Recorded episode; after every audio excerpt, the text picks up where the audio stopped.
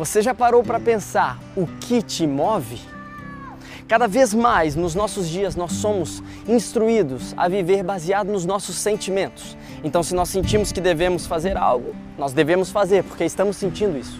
Mas a palavra nos instrui que, na verdade, o que deveria nos balizar não são os nossos sentimentos, mas sim as nossas convicções. Há uma diferença entre sermos movidos pelos nossos sentimentos ou pelas nossas convicções. Vamos lá, Paulo e Silas, presos.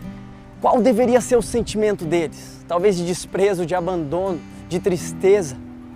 Mas a sua convicção era, mesmo no meio dessa situação, eu vou adorar Ele, porque Ele é maior do que qualquer situação. Então, por mais que os sentimentos estivessem presentes, ele entendia: tem algo mais profundo, que são as minhas convicções.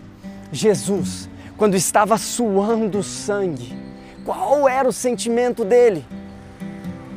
Ele chegou a falar: Pai, se for possível, afasta de mim esse cálice. Mas ei, a sua convicção era: Mas contudo, que seja feita a tua vontade, porque eu sei que a tua vontade é boa, perfeita e agradável. Muitas vezes os nossos sentimentos nos dizem: Ah, você é um fracassado, você não consegue.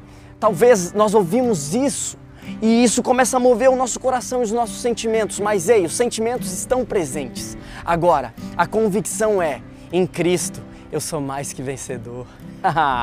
ei, talvez o sentimento muitas vezes seja, sabe de quê?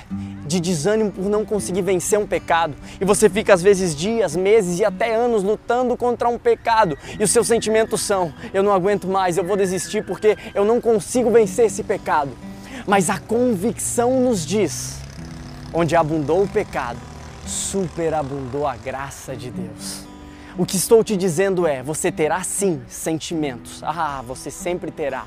Mas saiba que quanto mais você aprofunda o seu relacionamento com seu Pai que está no céu, mais as suas convicções estarão acima dos seus sentimentos.